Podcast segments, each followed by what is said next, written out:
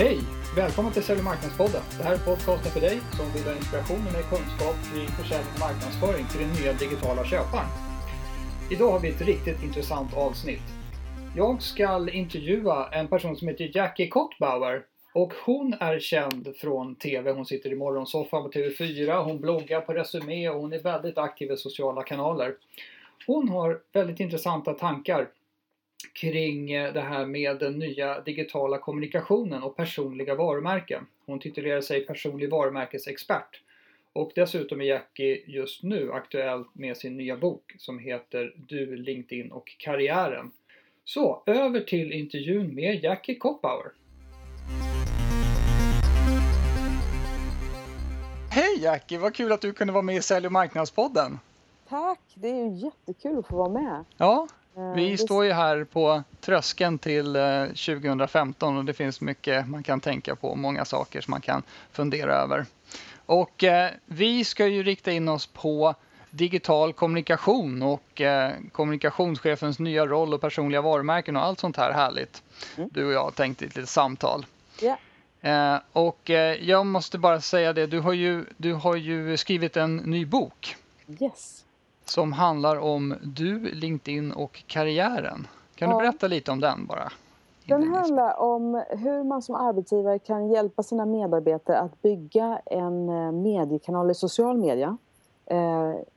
För att kunna använda egentligen, om jag ska vara helt ärlig, de som varumärkesambassadörer. Mm. Jag tänker att alla företag har på någon gång startat en Facebook-sida och lite bloggar som förlängning av sin hemsida. Mm. Men idag så finns ju en värdefull resurs i form av alla medarbetare som också har egna nätprofiler i sociala medier. Och jag skulle säga att den moderna säljaren men också den moderna medarbetaren som vill bygga sitt personliga varumärke behöver ju någon form av innehåll. Alltså behöver ju också ha någonting att prata om för att deras kontaktnät ska vara intresserade. Och det enklaste sättet att få en kvalitativ dialog som enskild medarbetare med sitt nätverk, det är att få draghjälp av sin arbetsgivare. Där man ska säga att kommunikationschefen idag är den som kommer vara den som bidrar med samtalsämnen. Mm. Och för vederbörande ser ut det här som ett extra nyhetsbrev, en extra... en högengagemangskanal. Tänk bara om du har säljare till exempel som går ut regelbundet på LinkedIn och gör statsuppdateringar. Och där en del av de statsuppdateringarna kommer direkt från egentligen företagets LinkedIn-sida eller från någon blogg eller någon podd eller liknande. Mm. Kostnadseffektivt och det är en högengagemangskommunikation. Vi kommer se allt fler ta och försöka få på plats under 2015. Jag tror att LinkedIn får liksom ett stort genombrott i aktivitetsnivån i år. Ja, härligt. Inte bara vara en CV-kyrkogård som man brukar säga. Exakt.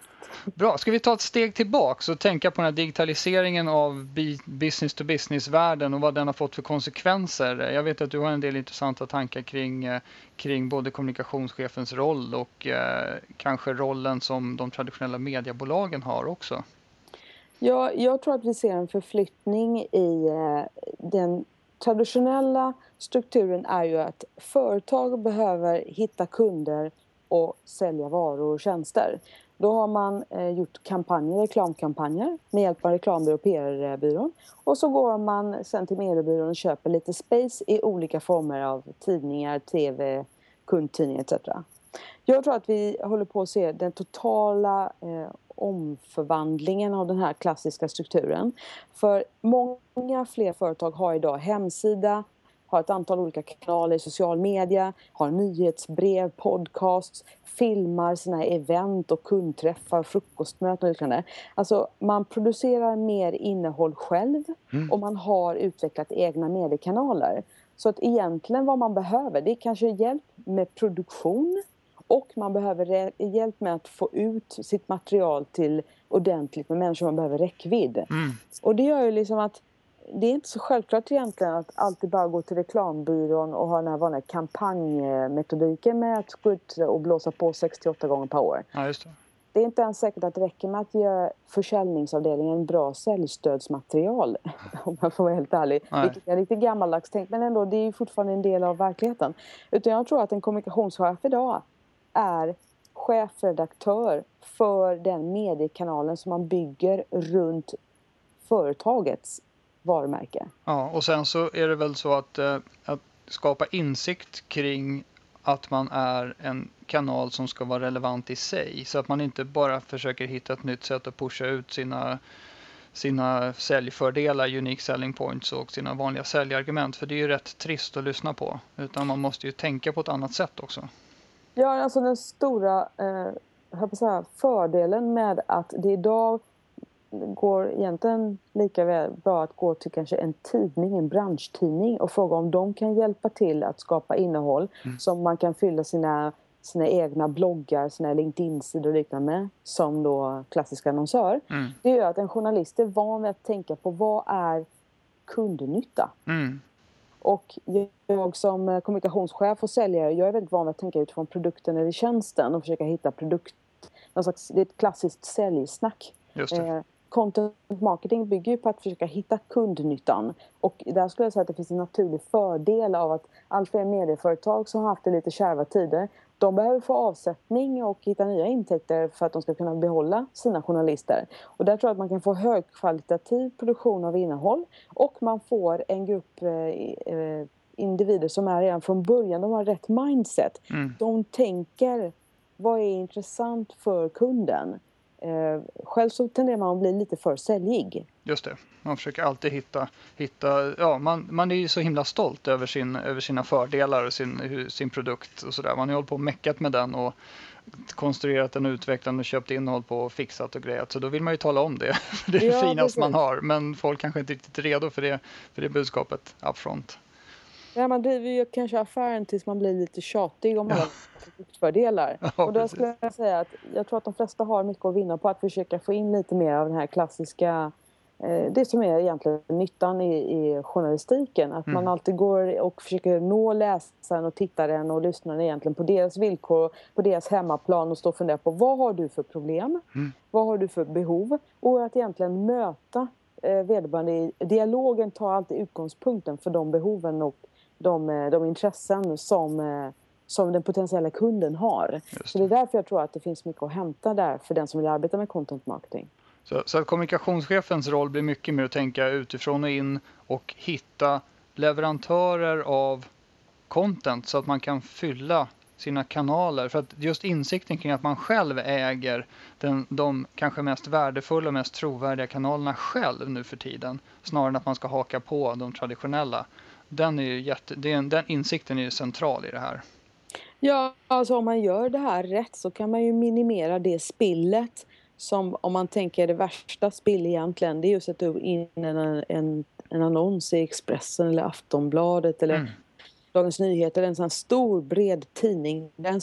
Alltså, det är så många av läsarna som är totalt ointresserade av det du har att komma med. Och jag skulle även säga en branschtidning som är mycket, mycket smalare. Så det är fortfarande en hel del spill. Den stora fördelen med nätet är ju att man kan mäta med en helt annan effektivitet. Men kan man dessutom flytta över en högre andel av den här dialogen till sina egna kanaler, då kan man ju ytterligare minimera spillet och få total kontroll över mätning. Och vad ger egentligen effekt? Vad ska vi satsa mer på? Just det. Om vi går in lite mer på det här personliga varumärket då. De här människorna som ska kommunicera, vilka är det och vad ska de göra?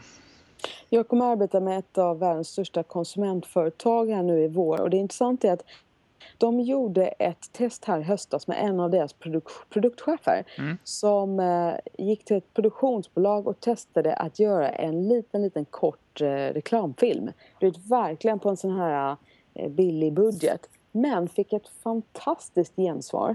För dels, de har ju produkter som säljs i helt vanlig detaljhandel. Och många av deras återförsäljare valde att lägga ut det på både på sina hemsidor, på sina sidor i sociala medier. Men två av dem gick även ut och la upp det här på deras butikstv.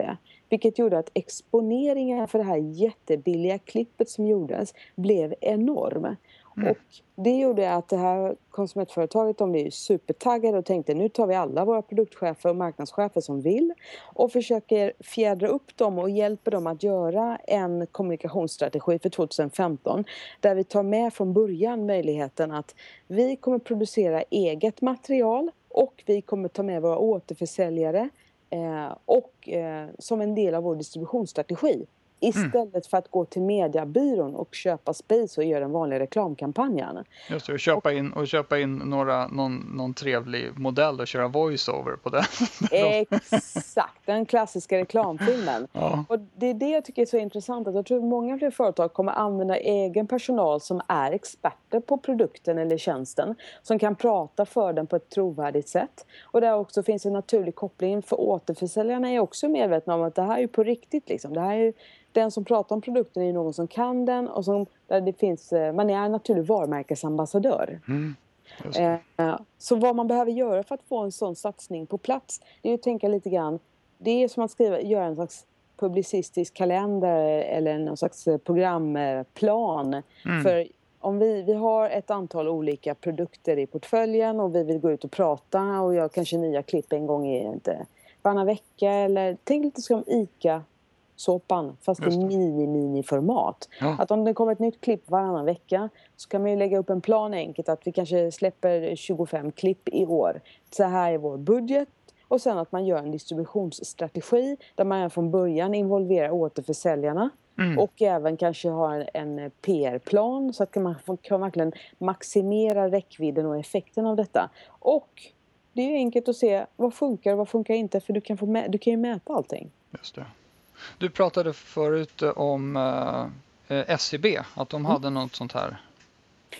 SEB har ju en intressant satsning där de kopplar ihop det som tror vi kommer se allt mer av. Det är medarbetaren som möter kunden fysiskt och där man har ett kundmöte som även sker på nätet.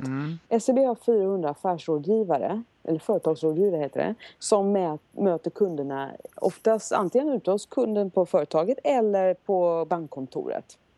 De har också ett motsvarande digitalt kundmöte som äger rum på sv.se, men också på deras blogg som heter Greenroom. De köper också utrymme för det här på allabolag.se. Där de verkligen så pinpointar att det här är vår målgrupp med företagare. Och då har man plockat fram 3 stycken av sina 400 företagsrådgivare som har profilerats och som är de som bloggar, syns på events, syns i kundtidningen etc. Och som lite grann ger SEB ett mycket mer mänskligt engagerande tilltal än om det bara hade liksom varit bankens logga och så kommer det vanliga produktbladet eller ens en vanlig artikel. Utan här blir det så småningom så känner du igen Mikael och Thomas och de här 3 stycken här som de har valt att lyfta fram. Och de har ju precis på samma sätt tagit några medarbetare som är duktiga och skapat personliga varumärken som de använder sig av i sin kommunikation och har fått fantastiskt bra gensvar på det. Ja, just det. Det måste ju vara, det är lite vidare tänk, kommer jag på nu, utifrån den här SE-bankens chefsekonom. Fast de kommenterar ju bara reporäntan liksom, och grejer som man egentligen inte, man tycker, jaha, 2 punkter ner, nu ska jag gå och koka makaroner. Men de här människorna, de är mer på, de är mycket närmare det som de här företagskunderna hos SEB då vill ha, så att säga. Det här är ju effekten av att social media inte minskar utan fortsätter att öka och därmed har skapat en personcentrering i vårt samhälle. Vi har bättre koll på våra vänner och bekanta och grannar än vad vi någonsin har haft. Och även i traditionell media så har vi aldrig haft så här mycket kändisar och experter som förekommer hela tiden. Och därför är det naturligt att idag som företag, antingen så använder jag kändisar i min reklam eller så använder jag mycket människor. För det fångar intresset. Egentligen har vi alla blivit präglade och påverkade av det. Så jag tror att många fler företag kommer att försöka hitta sina experter på olika nivåer. Och SEB, precis som du sa, man har chefsekonomen som är någon slags superstjärna som pratar om hela riket. Och sen har man de här mycket mer specifika enskilda individerna som kanske bara pratar om skatter för småföretag till exempel. Eller jag som ska anställa personal, hur gör jag det? Och så att de även kan ha åsikter om avtal och löner och vad det innebär skattemässigt och så vidare. Just det. Om man skulle gå in lite grann på var någonstans de här människorna, om man tänker på business to business, små och medelstora bolag och sådär. Var någonstans är det lämpligt att man börjar kommunicera? I vilken kanal?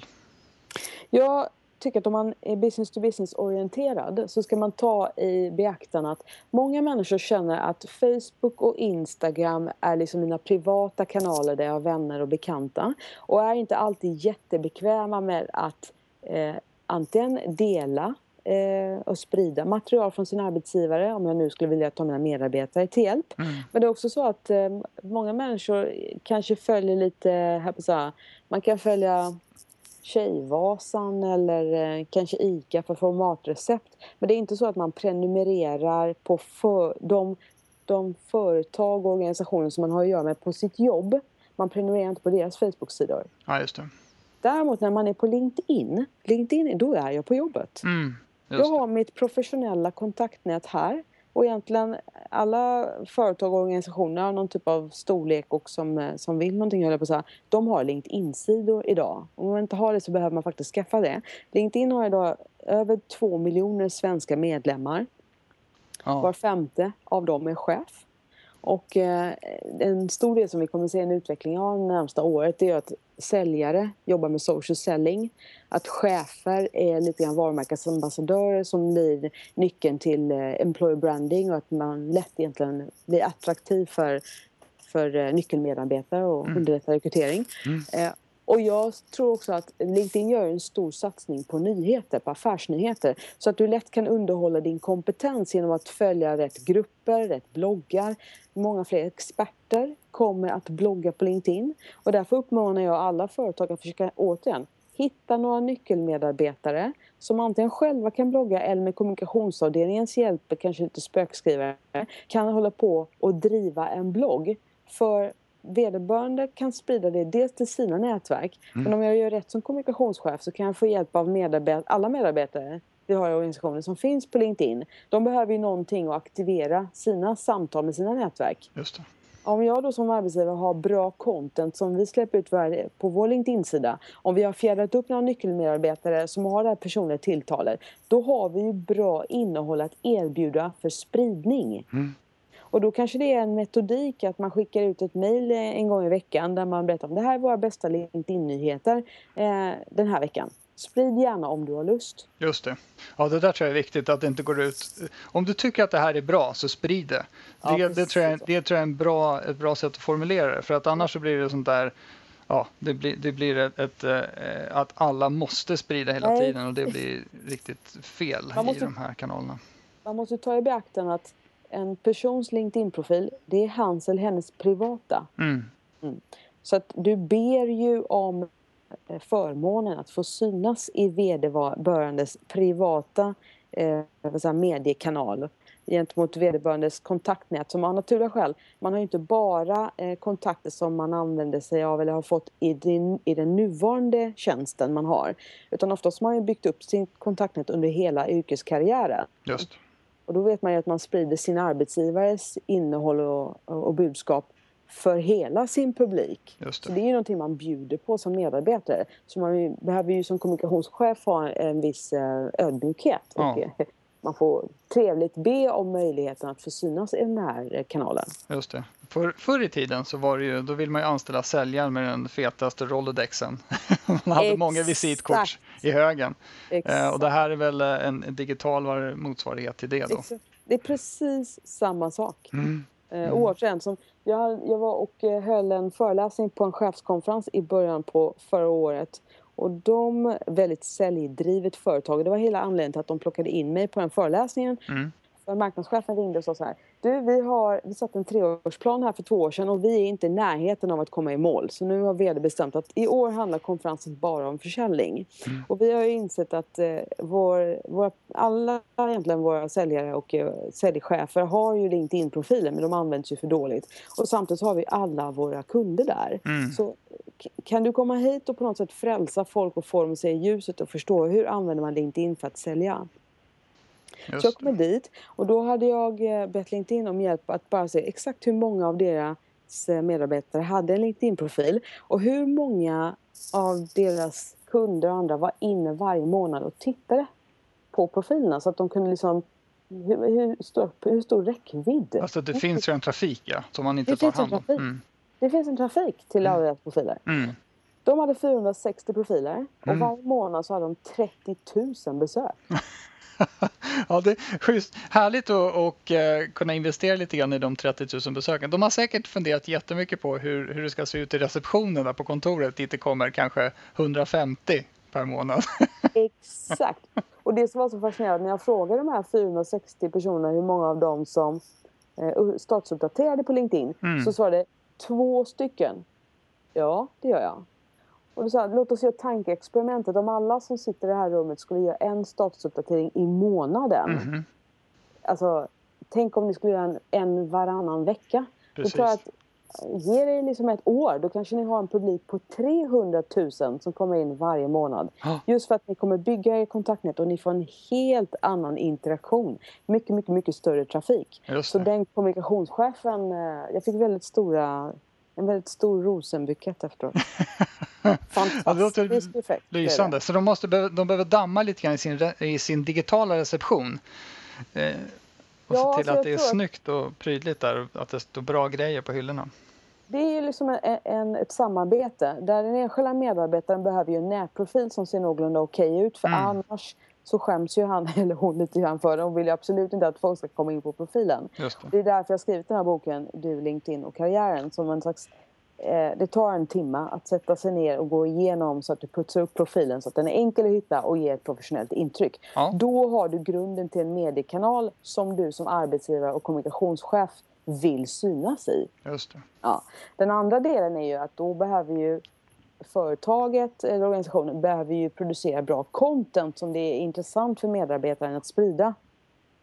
För hon vill liksom inte ha massa blaj. Och det är också just därför. Det får inte bara vara ytligt säljsnack. Då är det liksom ingen som vill sprida det i sina kanaler. Utan man måste ändå ha den här content marketing inriktningen. Och tänka mer på kundnytta och behov och intressen och liknande. Just det. Det är men de här människorna då som är lite stjärnor kanske som man lyfter fram, som man satsar på. Ska de, hur stor del av sin tid ska de ägna åt det här då? Producera content och så? Kan man säga någonting om det? För att det är ofta, jag möter ju många företag som har kommit till den insikten att det vore ju himla bra. Ja. Och så tänker man så här i steg 2, det är ju Nisselisa och de där som borde göra det, för de är ju jätteduktiga. Och så tänker man en sekund till och så här, just det är ju helt omöjligt att få loss dem, för de sitter ju där projektet, de gör det där och de är ditt och datt. Och så bara, så står man där, lite moloket. Jag tror att majoriteten av alla kommunikationschefer och försäljningschefer som vill få draghjälp av sina medarbetare behöver hjälpa till med att erbjuda bra innehåll. För det finns inte en sportsmässa att en helt vanlig människa plötsligt skulle bli någon slags hobbyjournalist eller superbloggare, bara du vet, vakna upp på rätt sida en morgon och så har man det liksom. Utan man behöver hjälp och lite kanske lite sparring också i att hur ofta ska jag lägga ut innehåll och sådär. Men det kan lika gärna vara så att kommunikationsavdelningen fullständigt producerar. Och att man egentligen bara, lite grann som Jamie Oliver, kocken, han skriver ju inte heller sina egna böcker för han är superdyslektiker och lite ADHD. Men du känner ändå att det är hans röst och hans personlighet som präglar boken. Fast det är någon annan som skriver den. Och det är så här, på motsvarande sätt kan man ju hitta, om man är ändå kommunikationsprost, den här skärningspunkten med att det finns ett personligt tilltal. Det finns en individ som återkommer hela tiden, som är avsändare, som man känner igen. Samtidigt så finns företaget där med sitt varumärke och någonstans att det finns en innehållsplan. Det vill också därför att tänka att om det är någonting en kommunikationschef behöver göra år 2015, det är att försöka göra den här kommunikationsplanen för mediekanalen. Vet du vad som är intressant? Jag tänkte på det här med tone of voice och hela det här varumärket. Man har ju i alla år som varumärkes- och marknadschef har man ju försökt få alla människor på bolaget och låta som bolaget. Ja. Men det är ytterligare en grej som helt ställs på ända. Alltså, här måste kommunikationschefen hjälpa bolaget i det här fallet att låta som den där personen i de här kanalerna. Alltså, stärka den här personens kommunikation. Givetvis, så att då blir kommunikationschefen måste naturligtvis vara dirigent i det här. Se till att man kommunicerar kring rätt ämnen och sånt utifrån företagets affärsstrategi. Men sen så är det egentligen inte bara att pumpa ut företagets varumärke helt outtröttligt. Utan det handlar ju då om att stärka de här personernas varumärke. Det är jäkligt intressant. Det ställer allting på ända på alla nivåer det här alltså. Ja, och inte minst på nätet så tycker vi om det personliga tilltalet för det ökar antalet kommentarer.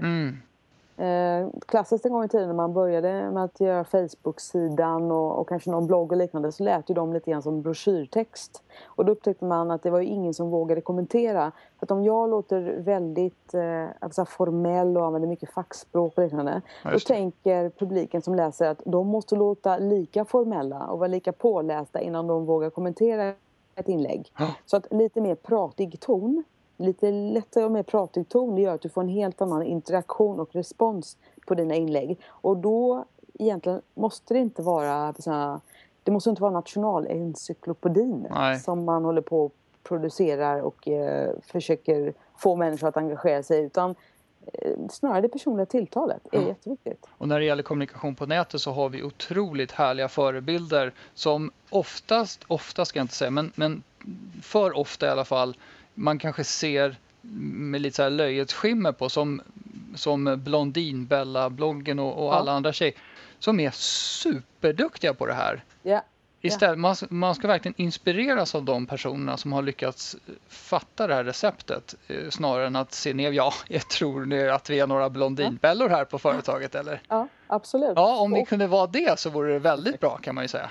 Och det jag tycker är väl värt att ta fasta på är att även Blondinbälla har en kommunikationsavdelning som hjälper henne att producera innehållet som hon sprider i alla kanaler. Mm. Så inte ens den vanliga klassiska bloggtjejen gör allting själv längre, utan hon är en mediekanal med ett bolag och en redaktion bakom sig.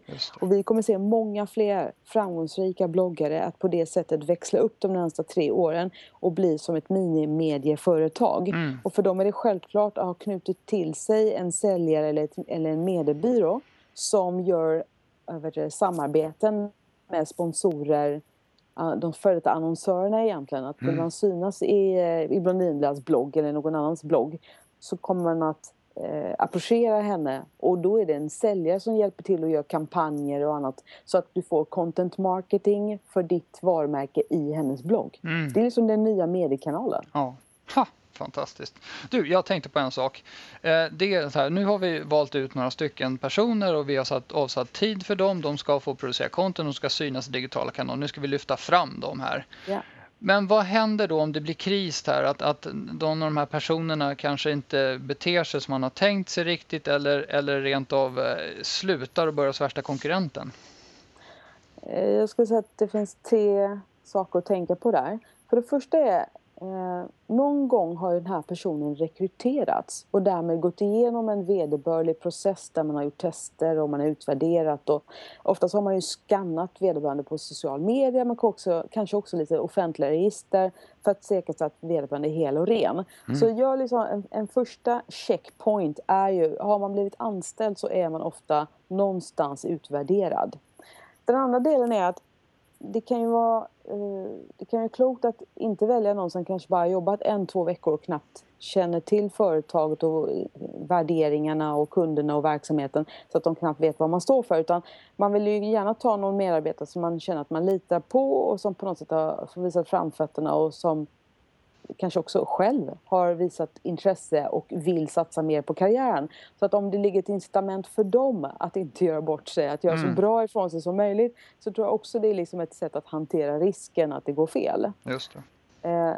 Till syvende och sist så tänker jag att det här är ju någonting man gör offentligt. Det här med att bli varumärkesambassadör för sin arbetsgivare, och som kanske produktchef eller säljare eller så. Och det kan ju lika gärna vara så att istället för att man då blir högvild för alla konkurrenter, så blir man så tydligt förknippad med sin nuvarande arbetsgivare, och det är liksom en väldigt framgångsrik kommunikation som gör att konkurrenterna tänker att ja, men då måste vi ha en egen. Men just säg att du SEBs chefsekonom, han är väldigt tydligt förknippad med SEB, och då är det inte självklart kanske för Swedbank och rekrytera honom, men däremot så kanske de tänker att vi ska ha en minst lika bra och duktig chefsekonom själva, men det är inte självklart för Robert Eriksson, tror han heter, att stå ena dagen och säga att SEB är fantastiskt och andra dagen stå på och säga att nu Swedbank är den bästa banken. Ja, just det. Så man tänker inte det kan lika gärna finnas en inlåsningseffekt. Ja, men riktigt duktiga medarbetare blir framgångsrika varumärkesambassadörer. Ja. Så att stilla oron. Jag tror att det här det är ändå framtiden. Och sen så måste man nog ha lite självförtroende som arbetsgivare också. Ja, faktiskt. Och tänk att folk slutar inte här hipp som happ, för vi tar hand om folk och så. Det tror jag är en bra startpunkt också. Du, ska vi försöka avsluta det här med någon sorts tips nu för de som sitter och funderar över det här med ny kommunikationsstrategi och så. Vilken ände ska man börja med allt det här härliga nu då? Jag tycker att man har ju nästan alltid en kommunikationsplan, och den här mediekanalen runt sitt varumärke, den bör ingå i kommunikationsplanen. Jag föreslår faktiskt radikalt att man börjar med mätning och står och funderar på vad är det vi vill få ut av att göra en sån här satsning. För att det kan ju synas lite roligt att hålla på och blogga och podcast och liknande. Men det ska finnas en klar och tydlig affärsnytta där i slutändan någonstans konverterar och blir affärer och nya kunder av det här. Mm. Börja att sätta ett antal mätetal för vad är det för resultat man vill uppnå. Ja. Nästa steg, det är ju att någonstans fundera på hur mycket mäktar vi med att kanske producera det här själv och hur mycket behöver vi ta hjälp? Mm. Ska vi använda egna medarbetare eller har vi liksom den möjligheten? Och i så fall bör man ha en rekryteringsplan för vilka, ska det vara 1-2 personer, ska det vara 5-10 personer? Någonstans behöver man hitta de här individerna som ska vara varumärkesambassadörer. Ja. Och ska man få med sig den breda massan av medarbetare som ska vara med och sprida innehåll, så måste även de någonstans få lite grann en uppfjädring så att de ser ut som de ska i social media, men också att de förstår poängen och vitsen för sig själva att vara med. Just det. Och till slut så skulle jag säga att ta och låna lite grann av den professionalism som finns på det klassiska medieföretaget. Om det är Expressen eller TV4 spelar egentligen ingen roll. Men där finns det ju klart och tydligt, hur ofta ska vi gå ut och kommunicera? Mm. Vilka format? Hur lång är en text? Vilka bilder ska vi använda oss av? Mm. Vill vi ha mycket videoklipp? Vem ska producera det här? Hur mycket får det kosta? Alltså ju mer man kan skapa någon form av mall och tydliga, någon slags en publicistisk plan för hur ofta man vill gå ut. Och sen har försökt gjort en mall. Så här ser ett nyhetsbrev ut. Så här ser ett blogginlägg ut. Så här lång är en podcast. Så här många gäster har vi och så vidare och så vidare. Har man mallat ner det här så blir produktionen dels kvalitetssäkrad. Dels så håller man i kostnaderna. Och den blir snabbare och enklare att producera, för alla vet vad det är som ska göras. Så det är lite grann förarbetet här att göra en bra plan som är nyckeln till framgång. Mm-hmm. Härligt!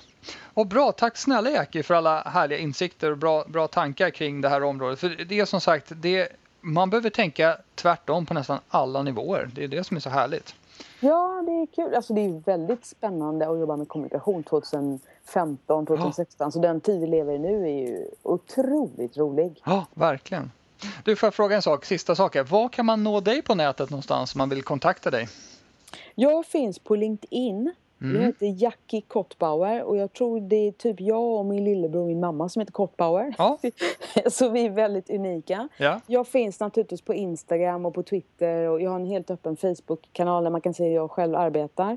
Jag har bloggat på Resumé och sådär. Men det enklaste är, hitta mig på LinkedIn och skicka gärna en kontaktförfrågan. Ja.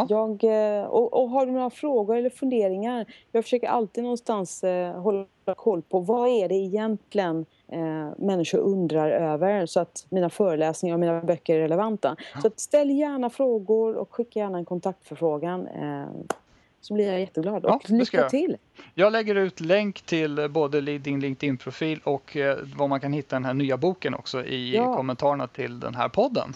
Yes! Så får jag tacka dig så jättemycket för att du var med. Härligt! Tack, sköt om sig! Ja, hej då! Hej! Det där var alltså intervjun med den härliga personen Jackie Kothbauer. Mycket bra person att göra med.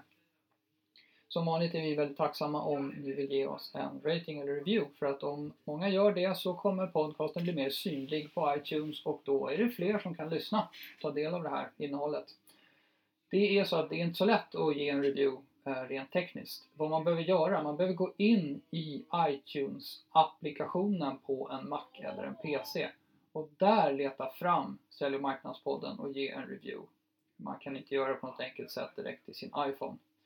Vilket är riktigt trist. Men så är det. Så att gå in i iTunes och leta rätt på Säljmarknadspodden, så blir vi supertacksamma. Ha det så bra till nästa gång. Hej då. Och kom framförallt ihåg att vara relevant.